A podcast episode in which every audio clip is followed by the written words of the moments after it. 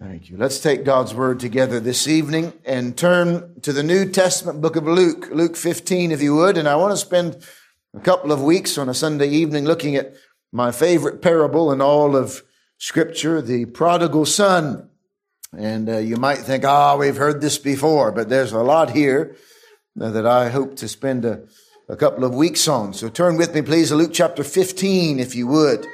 And we'll look together at just really the first couple of verses of Luke 15. We'll begin in verse number 11 and read down to verse number 14.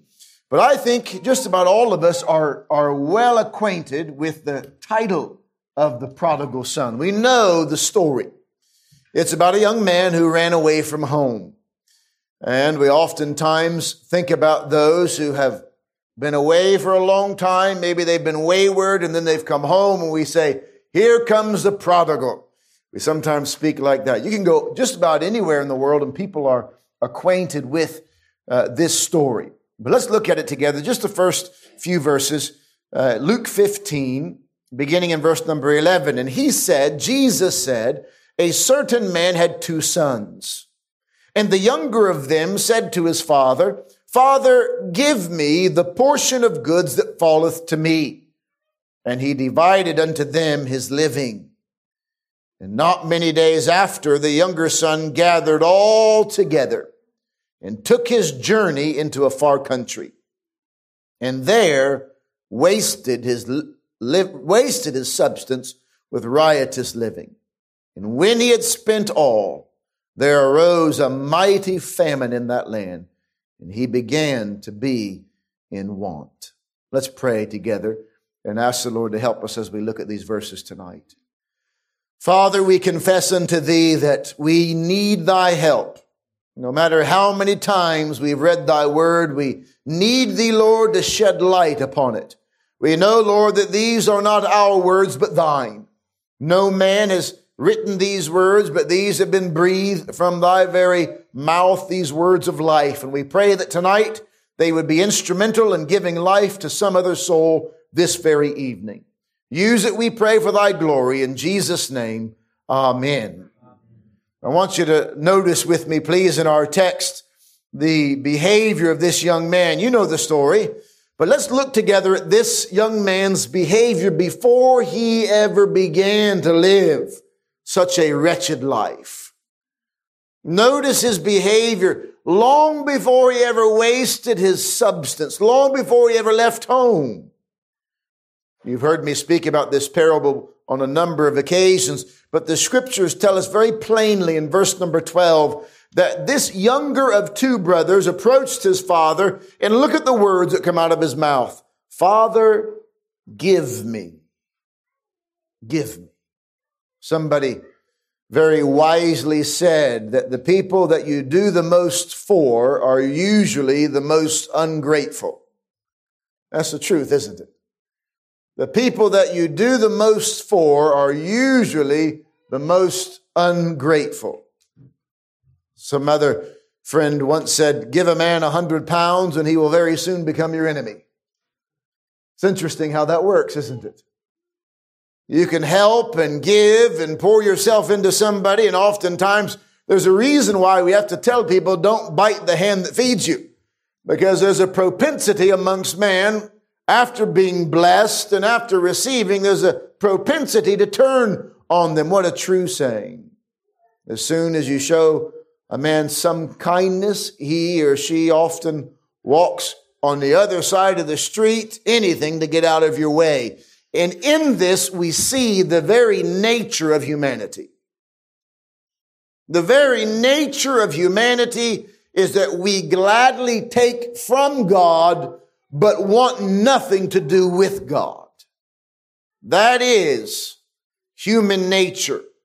And this is what we find embodied in this parable today. The true nature of man is a give me nature, a give me mindset. It's a sense of entitlement, isn't it? I don't know a single human being that hasn't had this sense of entitlement in some point of their life. Give me the portion of goods that falleth to me. Think about that for just a moment. This young man felt that he had a certain right to an inheritance. He was, after all, his father's son, was he not? And instinctively, he felt then that his father was really under certain obligations to him. He had no choice in the matter of his birth. He didn't choose to be born into this world. He didn't choose to walk in. But since he was indeed born to his father, then there ought to be something here for him. That was his thinking. And so it is with humanity. And in a sense, the boy was right. In a sense, the young man was right. There was indeed an inheritance for him. It was actually his inheritance. And his own father recognized that right. And his own father recognized that sense of entitlement, or else he would have never given it to him. So there is some truth in this. Now there is a measure of, of recognizing what is inherited simply by being born. And the same thing is true today. If my wife and I uh, have children, if we're able by God's grace to have children as we do, and uh, since the Lord has granted us a seventh one on the way, most of you know by now, then we therefore have a duty to them. Did you know that? We have a responsibility to them. Somebody once said, if you can't take care of children, then don't have children, right? It's as simple as that. But if we have children, then they have a right to expect certain things from us. Now don't get too excited, boys. But it is true that children have a right to expect certain things from their parents. They have a right to expect that their parents will feed them. They have a right to expect that their parents will give them somewhere to sleep, that their parents will give them some instructions in life, how to live and what to do and what not to do and, and how to earn a living and how to manage their money and how to throw a football or whatever, or kick a football, whatever it may be. Children have a right to, to expect certain things. They have a right to expect a measure of love and care. And so it is true even so with God. We as his creation have certain inheritances of creation. We have certain things that come with simply being a part of his creation. That's why we read in scripture that every good gift and every perfect gift cometh from above. That it rains on the good, on the just and the unjust. There are certain benevolences, certain uh, demonstrations of God's goodness that are given unto us simply because we're a part of his creation. There's one document, you may be familiar with it, that says that uh, there are certain human rights, God-given human rights, such as life, liberty, and the pursuit of happiness. That every human being has this right or inheritance to life. That nobody else has a right to take that life from them. Unfortunately, in today's modern society, we've begun to blur that one when it comes to infants, haven't we? No longer do infants have the right of life anymore. I saw something recently that said if you if you find some sort of a cell squiggling about on the planet of Mars, everybody jumps up and down and says, look, there's life on Mars. But yet a baby inside of a mother's womb is no longer considered life until it's born. Interesting, isn't it? Absurd, actually. Absurd. But there are certain things. We have a a right to life. We have a right to liberty in life. Some people don't like that, but that is a reality of biblical truth that God has given man a measure of liberty in life. We have a freedom in life, but no one ought to take away from us. Jonathan Edwards wrote a, wrote a book entitled The Freedom of the Human Will. It's worth reading. And I confess I haven't read it all yet, but I've begun to uh, uh, plow my way through it. But he recognizes, Jonathan Edwards rightly so recognizes throughout the pages of scripture that God indeed has given unto man a freedom unlike he's given any other part of creation. He's given unto man a certain measure of liberty that no other part of creation has. We have the right to develop our own personality. We've been given the right to think for ourselves. Unfortunately, very few people actually do today, but we have been given the right to think for ourselves. We have the right to our own moral judgment. That's why we have so many different varying ideas as to what is right and wrong. And we have a right to our, to our own independent action, don't we? We have a right to do what we want to do. And we seem to know it. We have been created by God as distinct individual. But I remind you, with that comes responsibility. And that's one thing this young man failed to recognize.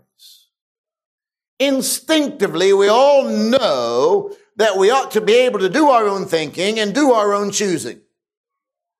Uh, I was speaking with a mother here recently who was explaining uh, some of the new choosing patterns of her daughter uh, entering into her teenage years and how she wants to wear some strange clothes and nothing necessarily immoral, but just strange.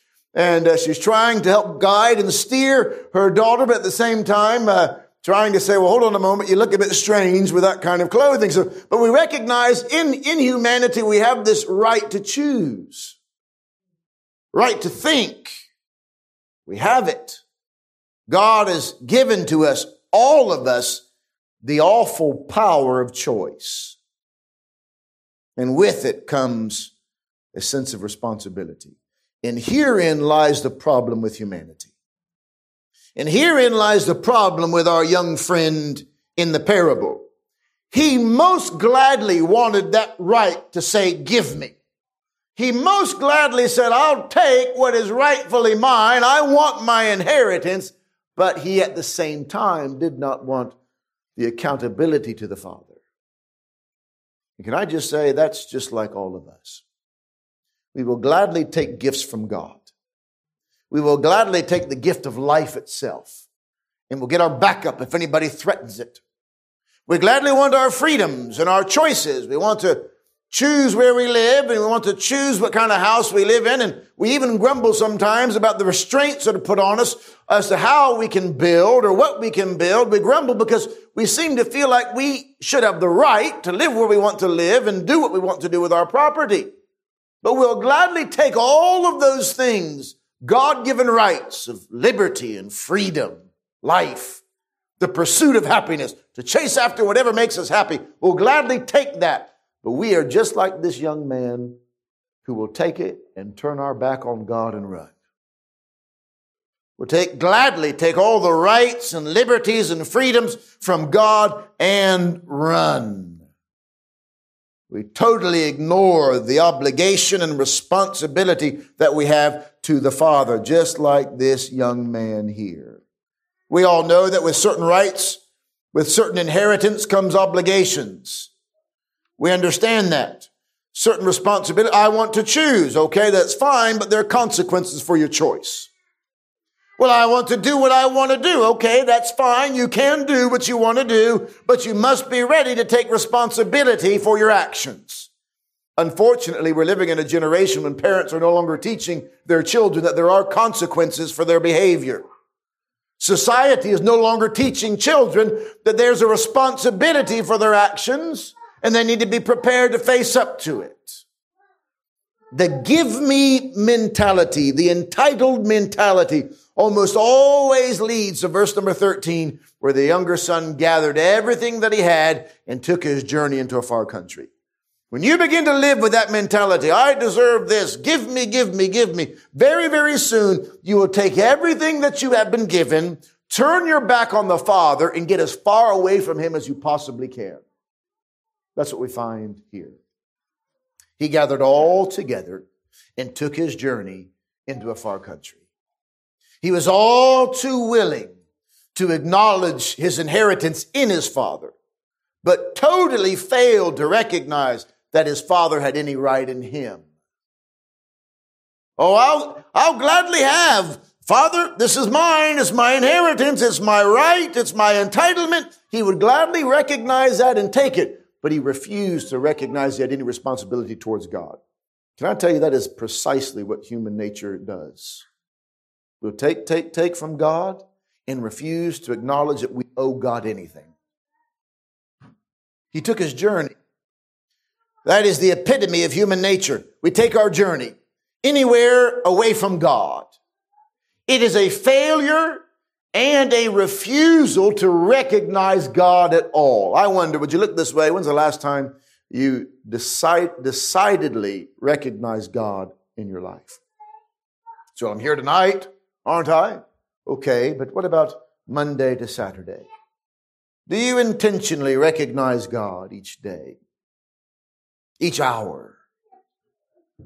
He most gladly recognized others, no doubt about it. He spent his, spent his substance with riotous living. That means in a crowd. He recognized other people. He shared with other people. His own brother later on said he was with harlots, so he was recognizing other people, but he refused to recognize the one person that he should have recognized, and that is human race. That is humanity. We recognize everybody all around us, but we refuse to recognize God, the one who gave us life, the one who gave us liberty, the one who gave us freedom. He left the Father far behind. I think it's interesting how we, how we often excuse our sin. We compare ourselves, humanly speaking, and we say, well, I've never really hurt anybody. I often speak with people and, and try to speak with them of their need of salvation, and they sometimes speak like this. Well, I've never done anybody any wrong. You ever had that conversation before? I, I haven't, I haven't hurt anybody. I've never really done anybody any wrong. I don't steal it from people. I'm, I'm not hurting anybody at all. The question isn't, are you hurting anybody? The question is, have you sinned against God? That's what needs to be asked. What about God? It was God who crowned us as humanity. It was God who made us kings over the rest of creation. It was God who put a scepter in our hand and gave us dominion over the rest of creation. It was God who made us our own masters. It was God who gave us the use of our own will in order that we might serve Him. It was God who gave us dominion over the works of His hands, but also made us subject to Him, who is King of kings and Lord of lords. And instead, instead of recognizing Him, being in subjection to Him, we take all of the blessed benefits of simply being a part of His creation and being a part of the crowning of His creation. We take all of those benefits and reject any sort of due responsibility we have towards God. And that, my friend, is the greatest crime of all. That you would take, take, take from God, take breath from God, take life from God Take health and strength from God. Take food from God. Take happiness and all the other emotions that you enjoy from God. Take those things from God, but render nothing back to Him. That, my friend, is the greatest sin and crime of all. We've forgotten God. We have chosen to ignore Him and leave Him behind. That's what this young man did when he moved to the far country. Why did he go to the far country? Just wanted to get away from the Father. Maybe there are some of you tonight trying to get away from the Father. Do you remember what the greatest commandment, the first and greatest commandment of all is? Love the Lord your God with all of your heart, your mind, your soul, and strength. That's the greatest. The second is like unto it you can't do the second unless you've done the first. You can't love your neighbor as yourself unless you've loved the Lord your God. And that is where all of humanity is born failing. We haven't loved him. We haven't used our powers in his divine service. We haven't humbled ourselves to him. We haven't rendered unto him what is rightfully his. We just carry on like there is no Father. The reality is this as much as we carry on like there is no Father, it doesn't change the fact that God expects something from each one of us. Do you know that? You can live your life like there's no God. You can gladly take from God and try to live your life like there isn't any God and there isn't any judgment and there isn't any expectation. But that does not rule out the fact, the truth, that one day you shall stand before Him one day we shall all give an account. We shall stand before the King of Kings and Lord of Lords. And you can live your life as if there's no Father, but on that day there'll be no place to hide. We shall all stand before Him. And He will claim that which is rightfully His, just as you have. He will demand that you pay Him what you owe Him, just as you have. You remember the parable that Jesus said about the ten servants that were each given a pound. You remember? And he went off and the Lord went off uh, to get for himself a kingdom. And when he came back, the Bible said he called them to, to a day of reckoning to see what they had done with their pound. One had taken it and invested it and gotten 10 back. One had taken and invested and gotten five back. And one had taken it and hidden it in a napkin. And when his Lord came, he said, there, there's your pound. Gladly took it, pound representing a life, but squandered it, hid it, did not use it for which it was intended to be used, did not occupy until the Lord returned. Instead, it was wasted. And I believe there are many, many, many people today wasting their lives one day at a time. There is not a single man in human history that has ever been able to, nor will ever be able to ignore God with impunity. You will never be able to thumb your nose up at God. You'll never be able to turn your back on God and expect to get away from it. You cannot hide. It cannot be done. We shall all stand before the judgment seat of Christ. You might be thinking tonight, well, that's okay because I don't remember any time when I've been unkind to God or any time when I've forgotten God. It's interesting to me that God, God has a perfect memory. And Whether you remember it or not. Psalm chapter 9, verse 17, uh, an interesting psalm, interesting verse says this. Listen to this carefully. Psalm 9, verse 17, the wicked shall be turned into hell and all the nations that forget God. You forget God? You turned your back on Him? Have you gladly taken the gifts and things of God and, and run to the far country? My friend, all those that forget God shall be turned into hell. Psalm 103 uh, verse number one, we often read it as a call to worship. Bless the Lord, O my soul, and all that is within me. Bless his holy name. Bless the Lord, O my soul, and forget not all his benefits. Everything that is in me ought to bless him and praise him and thank him.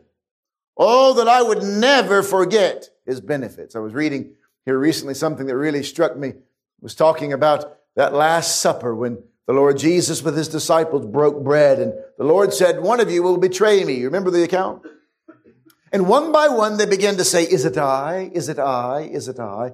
But John said something different than all of them. John, the disciple who was leaning his head on Jesus' breast, was able to say something that nobody else was able to say. Everyone else was saying, is it I? And John said, who is it? Because he knew that as long as he was lying his head on the breast of Jesus, it couldn't be him. And as long as you rest your head upon the heartbeat of the Savior and acknowledge God in everything you do, in all thy ways acknowledge Him, and He shall direct thy paths, then you will not be able to forget Him. The problem was the Son didn't want to rest his head on the heartbeat of the Father. The son wanted to get away from the father because he knew that he could not behave the way that he was behaving in the presence of the father. He could not behave the way that he wanted to behave while he still lived in the father's house. And I believe that the majority of humanity understands that they cannot live the way that they live and believe in God at the same time. That's why the majority of humanity does its very best to get away from the, even the thought of the existence of God doing their very best. The world is doing its best to remove themselves, to escape God. Just like this young man. And not, not, and not many days after, the Bible says he gathered all together. Think about this for a second. I was thinking this afternoon. he gathered all together, meaning he did not leave one single thing of his own possessions in the Father's house. So that when he walked across the threshold of his Father's house, there was no longer anything back in that house that he could lay claim to. He removed all excuse and opportunity to go back. He left it all. He brought all of his stuff with him. He had no excuse or reason to ever return. And can I tell you that when you turn your back on God, we leave ourselves no right to the blessings of the Father's house. And every single human being has turned their back on God. And if we ever get back to the Father's house, if we ever find ourselves back in the Father's house, it's not because we had anything in there that's rightfully ours. It's because of God's grace.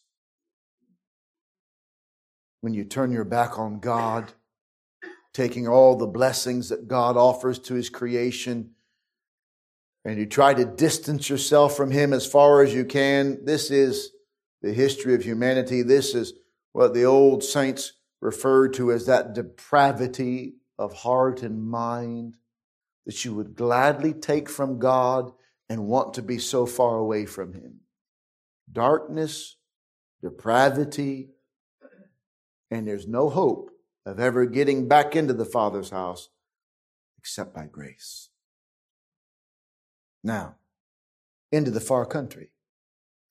It always amazes me that humanity is doing its very best to rid itself of the thought of God.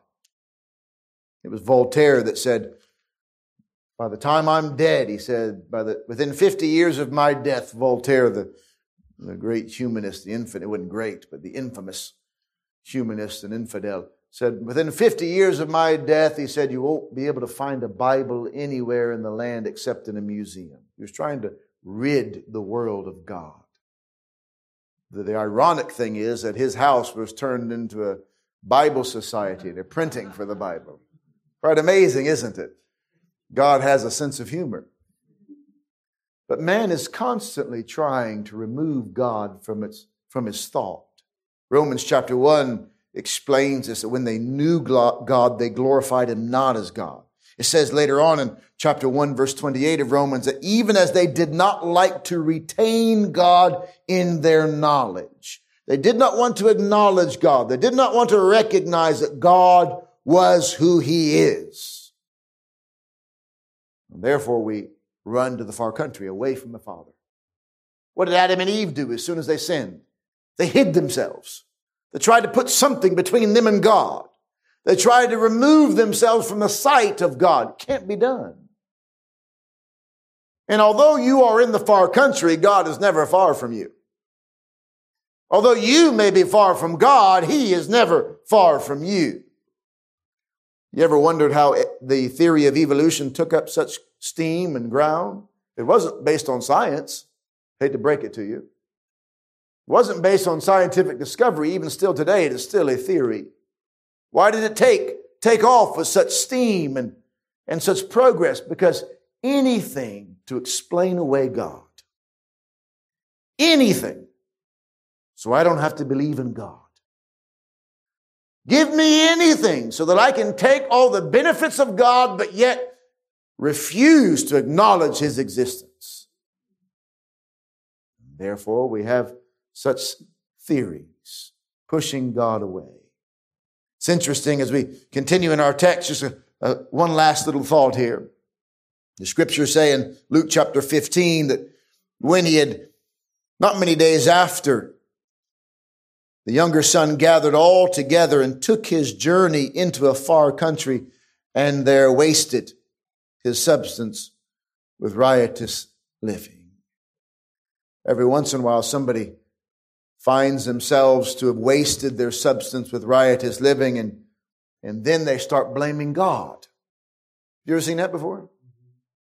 Why did God let this happen to me? Well, hold on just a moment. A moment ago, you didn't want to acknowledge the existence of God. You wanted to get as far away from God as possible. You turned your back on God. You gladly took everything from Him and you did not want Him at all. And now you ask, why would God let this happen? No, no, no. You chose it. You said, give me the portion of goods that belongeth to me. You said, give me liberty. You said, give me choice.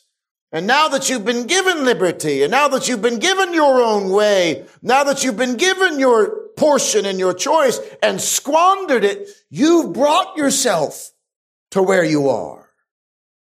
He didn't send you into the far country. Did the father send the young man into the far country? No.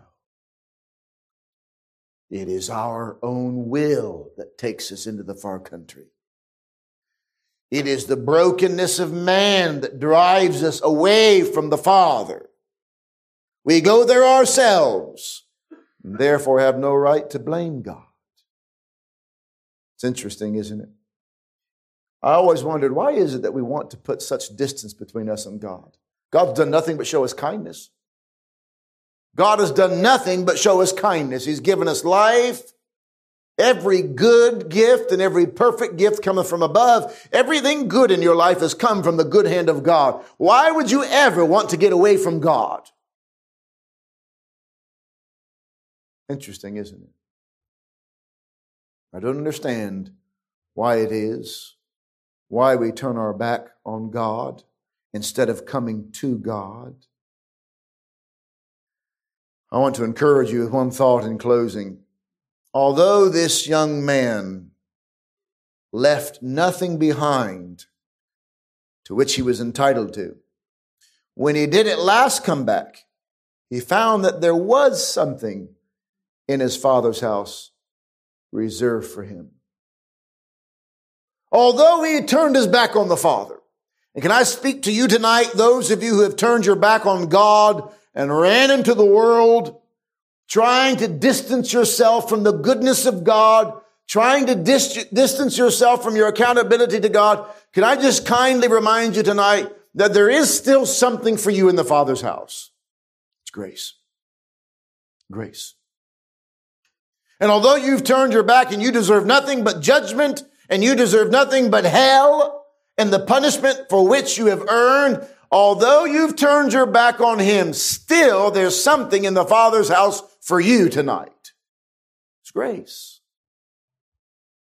It's amazing to me. It's, a, it's probably why it's my favorite parable, but it's amazing to me that when the young man finally does come home, he is greeted with such lavish gifts from his father. Now, in our mind, the opposite should take place. In our mind, if, if somebody uh, rejects us and turns away from us and takes from us, and then spits proverbially upon our, in our face whilst doing it, then we say, don't you dare think of coming back. And if you do come back, boy, you're going to grovel for a long time. But the Father welcomed the Son with open arms, grace.